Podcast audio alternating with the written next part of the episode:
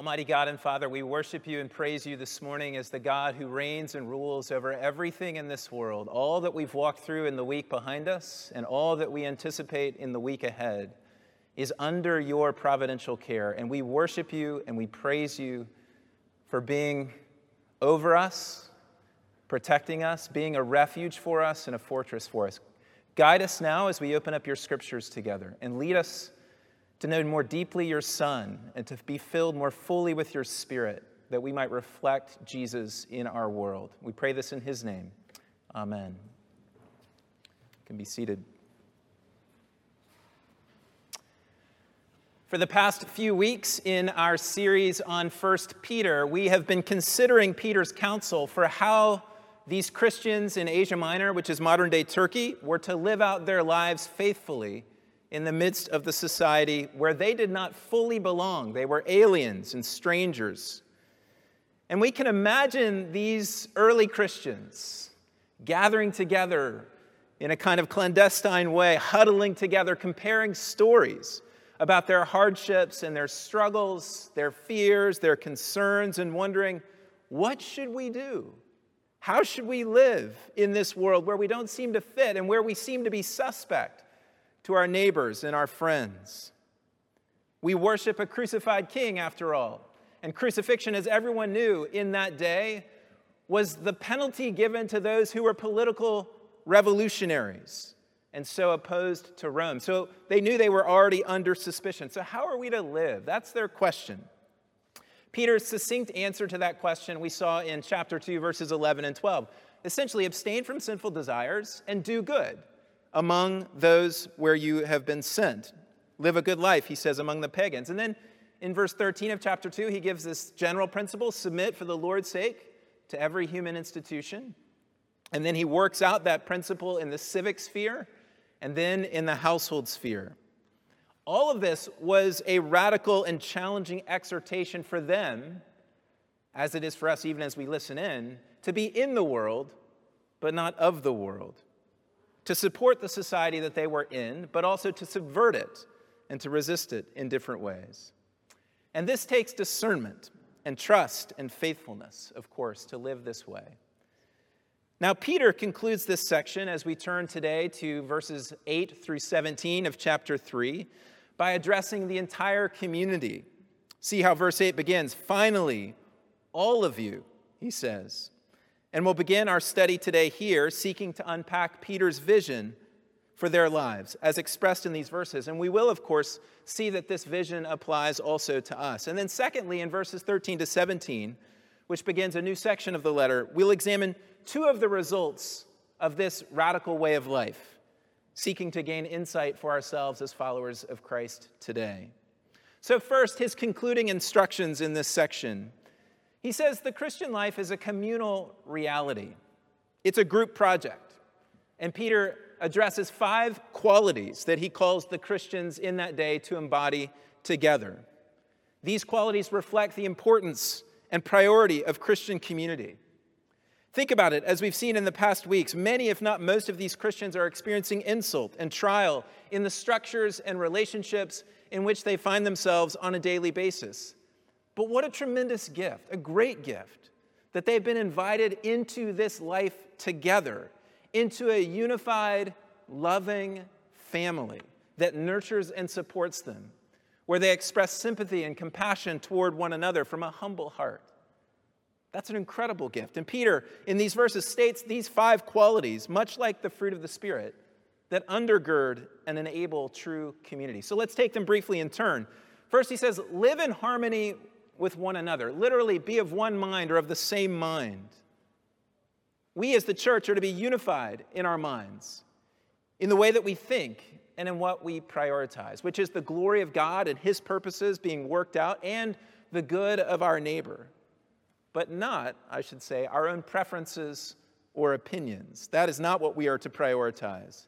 This, of course, is a little bit tricky. This doesn't mean that we don't have disagreements and differing opinions on various matters as the body of Christ. That's all part of bringing our full selves to the table in the church. But what it does mean is that we'll have a fundamental agreement and harmony in purpose and a movement toward that purpose with aims that are clear together. It means that our, our preferences, whatever they may be, will always be subject to that great aim, to our ultimate goal, which is the glory of God and the good of our neighbors. In Paul's writings in Philippians 1:27, he says that he wants to find the church quote standing firm in one spirit, with one mind, striving side by side for the faith of the gospel, end quote. That one mind, according to Paul, and Peter would agree, is critical to their mission and their life together. Be sympathetic, he says, which is to exhibit a, a, sense of understanding and support and care toward one another in our lives, especially in times of difficulty or need. Don't be hardened to the situation of others, but consider it their situation, that is, as your own. Be sympathetic. Love as brothers, he says. And that is family language. This is the word Philadelphia Philadelphoi in the original here. We are, the church, are a family marked by the central characteristic of love. That is central and key, as I've said from this pulpit before. Do we love one another as family? Do we have that kind of stick to itiveness that enables us to bear up together in trial and difficulty? Or have we become so impersonal, so programmatic, so transactional that we've lost the warmth and the heart of a familial love? We have to be on guard against that as a church body. Love one another as brothers. Be compassionate, then, he says. And similar to sympathetic, it implies a tenderness in approaching someone in their plight or situation, particularly when they are in difficulty. Of course, we see this compassion in Jesus as he looks out upon the crowds. Are, are we, the question is, are, are we too focused upon ourselves, too fast paced in our upwardly mobile lives to have compassion for one another? And then the fifth thing he mentions is humility be humble. The other four that he's mentioned up to this point were values that those in the Greco Roman culture would have affirmed and also promoted, but not this one, and that's where there is a clear distinction. Humility in that day and age was considered to be appropriate for those who were ignoble or of low status, but it's something that Christians, and before them, uh, the nation of Israel and God's people in the Old Testament championed. No doubt because our King, Jesus, was marked by humility.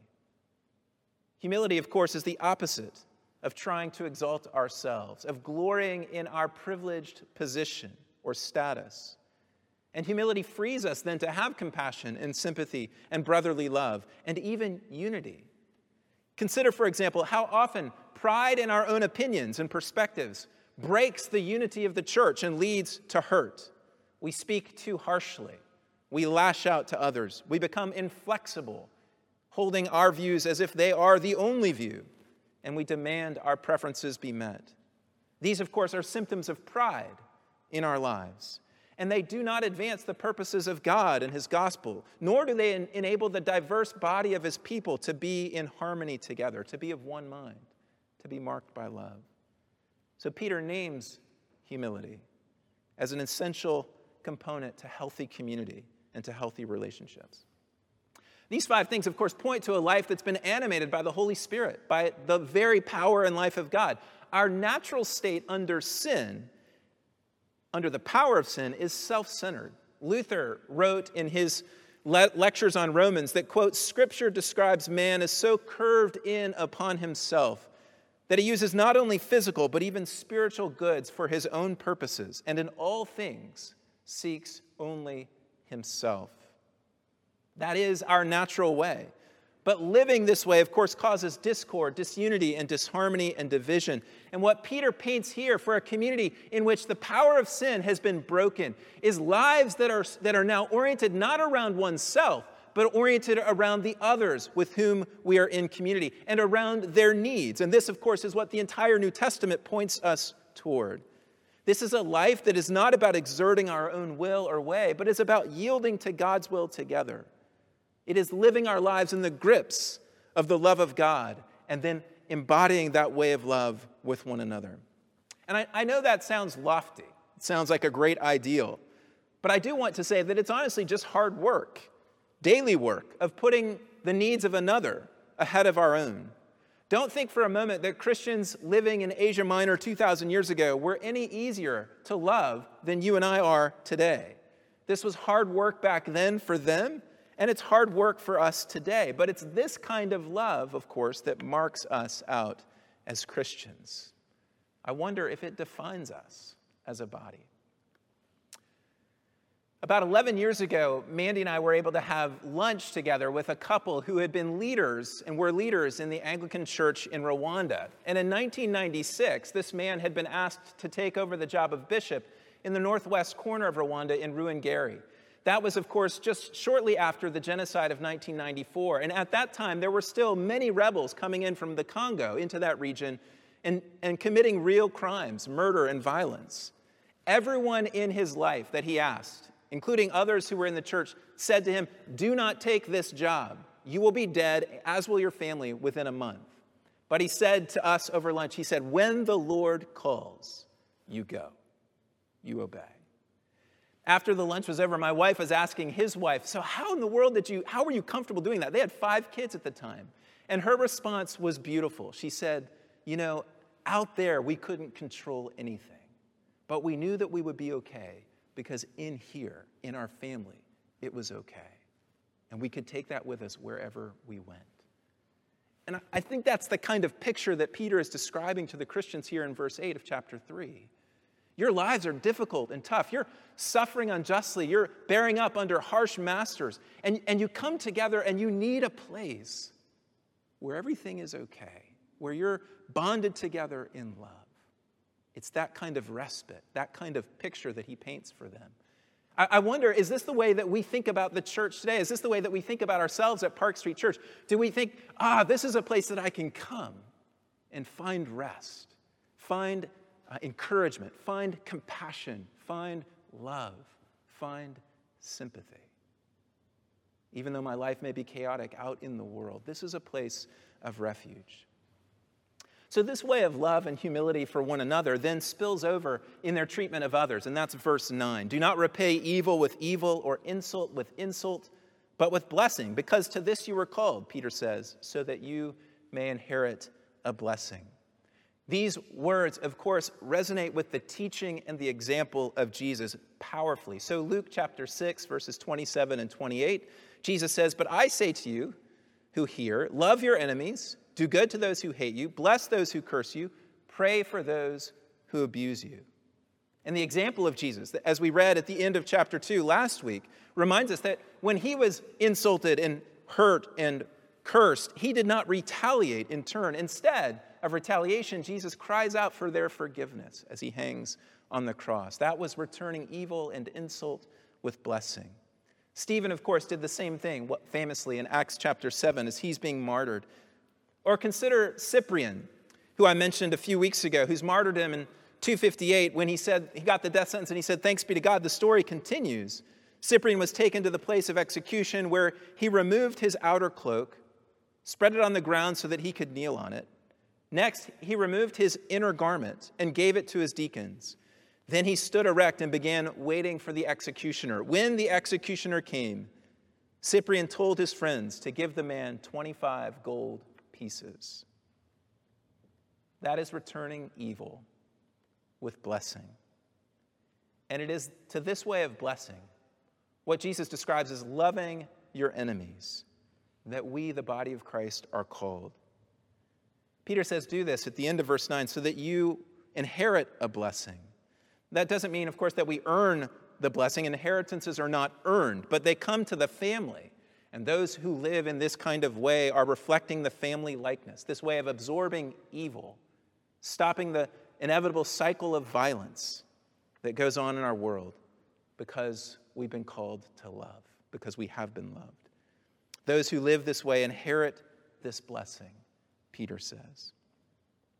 Next, he cites Psalm 34, which we read earlier in verses 10 through 12 to, to reinforce his teaching and to make a connection back to the central concept that's running throughout his letter, but especially through these instructions of the fear of the Lord, something that informs the behavior of Christians. In the verse just preceding this one that he quotes in verse 10, Psalm 34 11, it says this Come, O children, listen to me. I will teach you the fear of the Lord.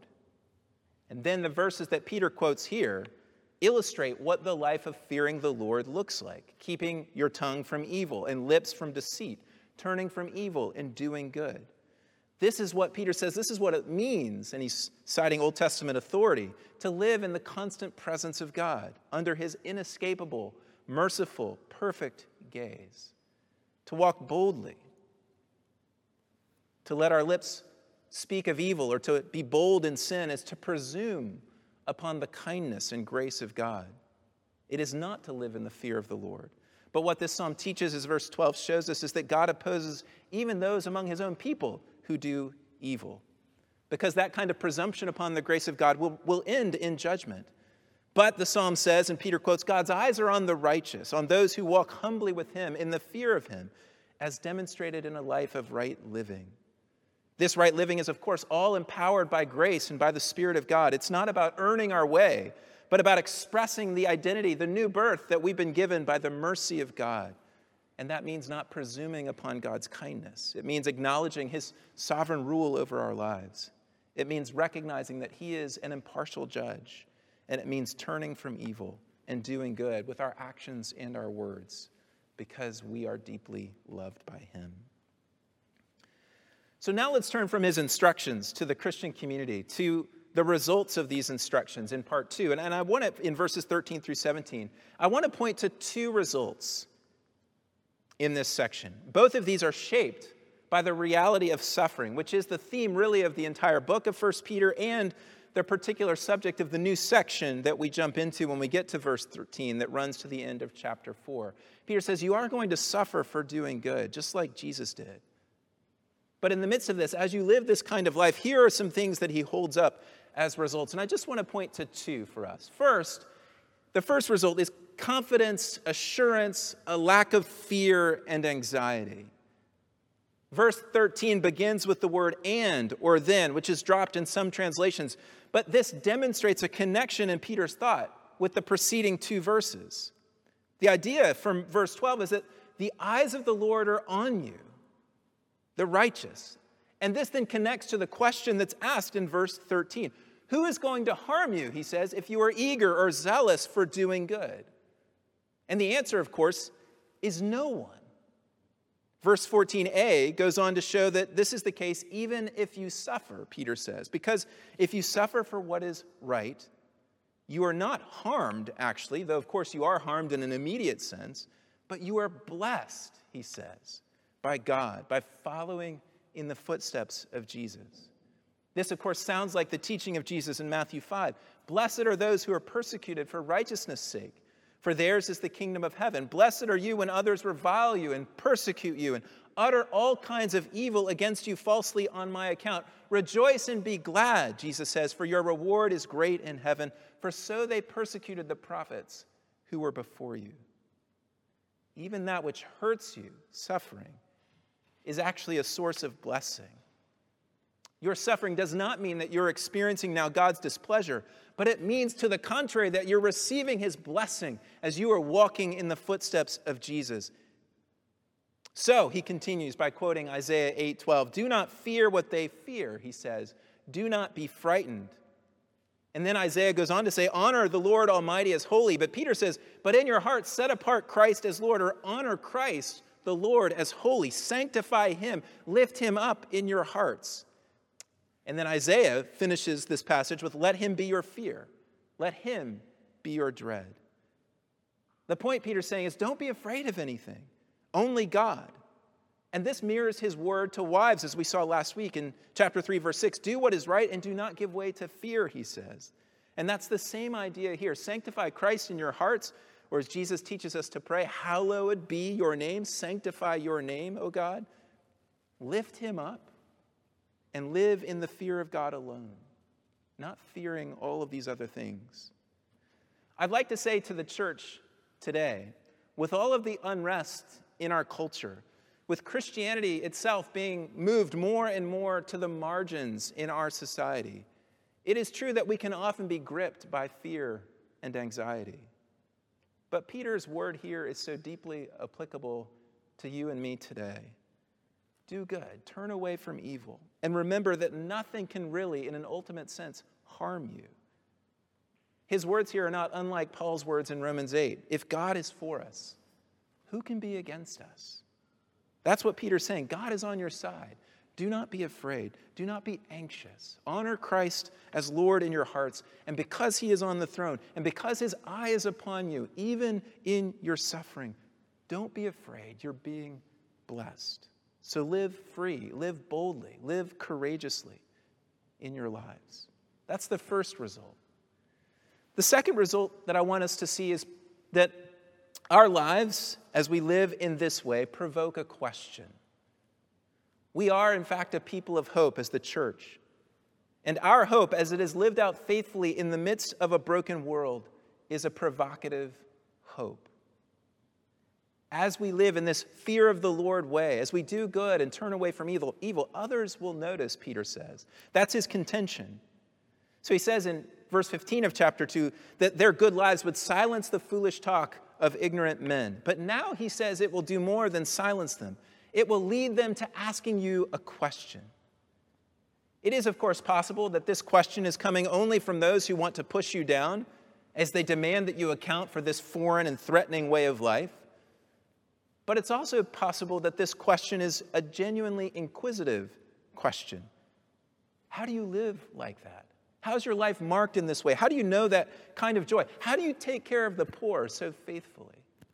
How are you willing to put yourself in harm's way to bless others? How do you yield to that harsh employer in the way that you do day in and day out? How do you forgive people who clearly have hurt you? Peter says your lives in which you do not retaliate insult for insult, your lives together that embody a Christ like love and humility, these lives will provoke questions. Questions that are asked. And when those questions are asked, he encourages us always be prepared, he says, to give an answer to everyone who asks you to give the reason for the hope that you have. These questions don't merely apply to a legal setting. The word here is to give a defense, but most who read this text think that because he says to everyone, always be prepared to give an answer to everyone or to, to all people, it suggests more informal social settings where these questions are being asked, where Christians are being held on trial, in a sense, every day by their neighbors, by their coworkers, by local leaders, by those who are observing their lives. Speak to them as they ask questions of this living hope that is the grounding and foundation of your lives, that is demonstrated and revealed through the way that you live. And of course, that means speaking of Jesus, the resurrected King, most of all, apart from whom their living hope has no life, and nor does ours. But do so, Peter continues. Give these responses to these questions that your lives are provoking with gentleness, he continues, and respect, keeping a clear conscience, verse 16, so that those who speak maliciously against your good behavior in Christ may be ashamed of, your, of their slander. Here, I'd like to refer to something that I said in the opening sermon in this series. Our culture is not to experience us as Christians primarily in the role of critic or judge. It is, I must say, unfortunate that this is often the way we as Christians are perceived. And when I say that, I don't mean to say that we are not called to speak for the truth that we cannot advocate for Christian points of view in the public sphere on any number of matters. I believe that in fact we can. But it does, and not only that we can, but that we should, but it does mean that we must do so with a certain kind of kindness and winsomeness and humility, supported, of course, by lives that are qualitatively different, as Peter teaches us in verses 8 and 9.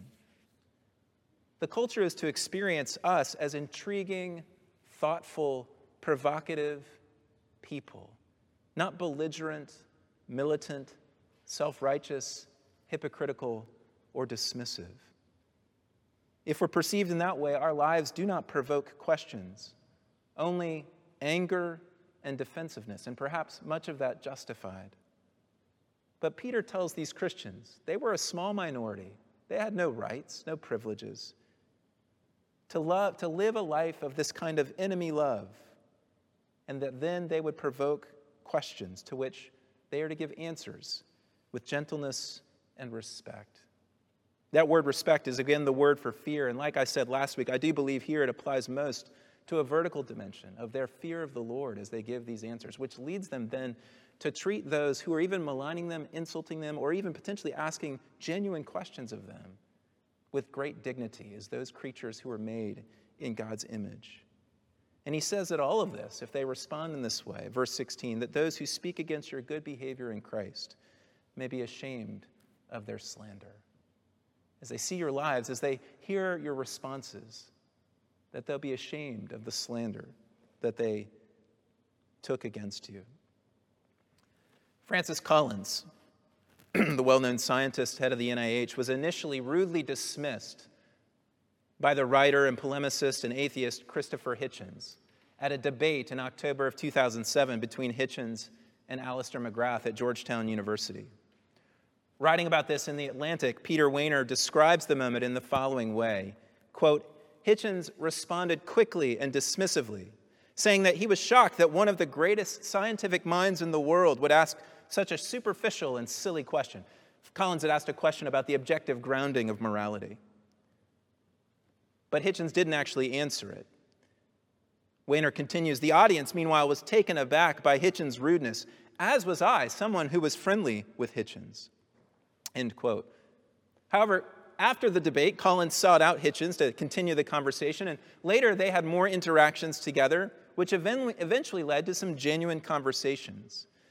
Then Hitchens was diagnosed with esophageal cancer in the summer of 2010.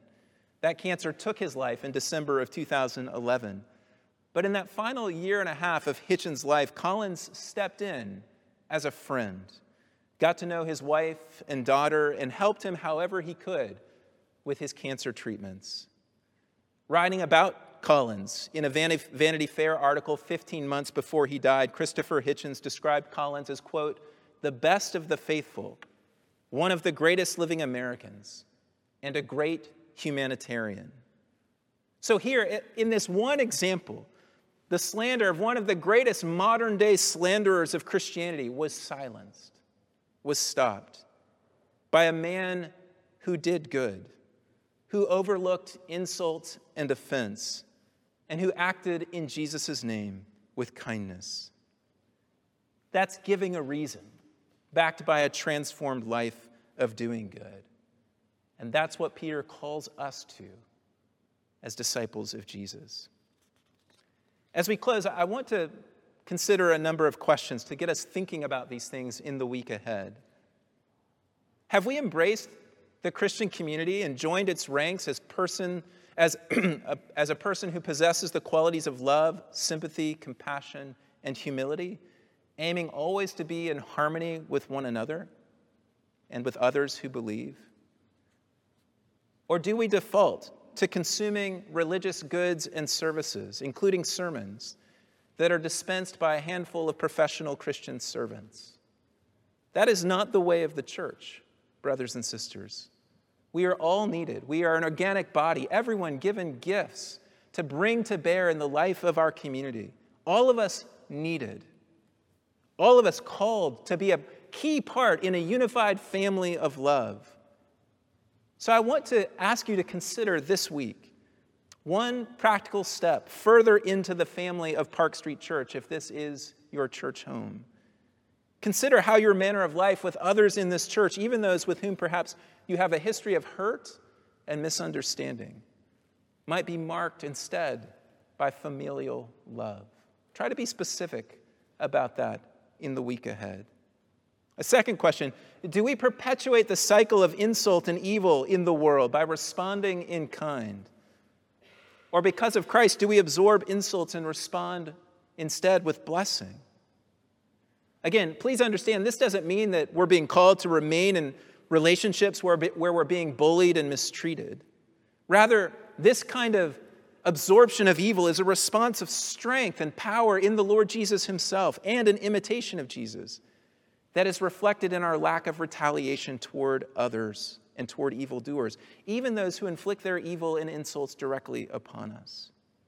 So I ask you, where and with whom might God be asking you this week to put this into practice as you seek to live faithfully in response to his mercy. Third, do our words reflect the love of Jesus? Think about your speech in the past week, and not just your speech when people were watching you, but your speech with trusted friends behind closed doors. It is easy to be careless with our words in what we say, and especially to do so in secret. But do we, in the fear of the Lord, keep our tongue from evil and our lips from speaking deceit at all times? Instead of insults, do we bless? So I encourage us in the week ahead to consider our words. Do they reflect our hearts? Peter's teaching here says, What is in your hearts, this hope that's within you, will be reflected very much in your words. A fourth question Are we crippled by fear and anxiety at all that is going on in the world? I want to caveat and say that there is a real condition of anxiety. And if you suffer from that, I want you to know that I'm not singling you out. That is real, and we want to help and encourage you in the church. But I ask in a general sense are we being crippled by fear and anxiety? Or are we living in the fear of the Lord, assured that we are under His watchful care and eye, and that He, as He feeds the birds of the air and clothes the lilies of the field, will also feed and clothe us? Perhaps this week ahead is a week to pray specifically about the fear and anxiety that resides in your soul, and to ask God to show you how it, and not His love and grace and care and rule, animates your life. Remember, He is on the throne and He watches over you. Finally and lastly, are our lives provoking questions? Think about that in your own life. Is the way that you live provoking questions? Is it a provocative hope that is within you? Because of our joy, our kindness, our purity, our care for the poor, our commitment to justice, our love for those in this community that we call our home, our love for our enemies, even, and those who oppose us. Do our lives cause those who malign or ridicule this faith to say, no, no, no, wait, those Christians, they have something different, something else? How do they live like they live? And when that question is asked of you, are you ready to give a response, to speak of the love of Jesus, the resurrection of Jesus? that animates your life? Or could it be said of us, as Gandhi famously said of the Christians that he encountered in South Africa, I like your Christ, he said, but I do not like your Christians. Your Christians are so unlike your Christ. May that not be. May that not be said of us. Our lives of doing good and abstaining from evil and sinful desires, our lives of suffering for doing good, our lives of loving one another, of absorbing evil, these lives are to prompt the question no, tell me more about your Christ. Tell me about the one that you're worshiping and serving, the one who animates this life that you're living in front of all of us, for all of us to see, even when we ridicule you and malign you. Who is the one who enables you to live like that? Tell me more about him. Tell me more about this thing called the crucifixion and the resurrection. I only knew the cross as something that athletes wore around their neck. What does it mean to you? If our lives seem more to be just like everyone else around us, they're not provocative at all. And if that's the way we would evaluate our lives, then I would say to you this week, let's ask God to show us. God, show me how I might more faithfully embody this way that you've described for us in verses 8 and 9 of chapter 3. And let's be courageous in following his answer. And let's do this not just as individuals, remember, but let's do this together as the body of Christ, a provocative community of faith and hope. Let's be a family where everything will be okay in here, no matter what's going on out there. And let's provide refuge for one another in the midst of a world that is ultimately not our home where we are aliens and strangers. I pray that this will be so more and more for us as a body of believers, that we will spur one another, on to this kind of doing good, this kind of love, this kind of non retaliation, this kind of fearlessness. For that is what it means by the mercy of God to be born again into a living hope. That is what it means for us to be followers of Jesus.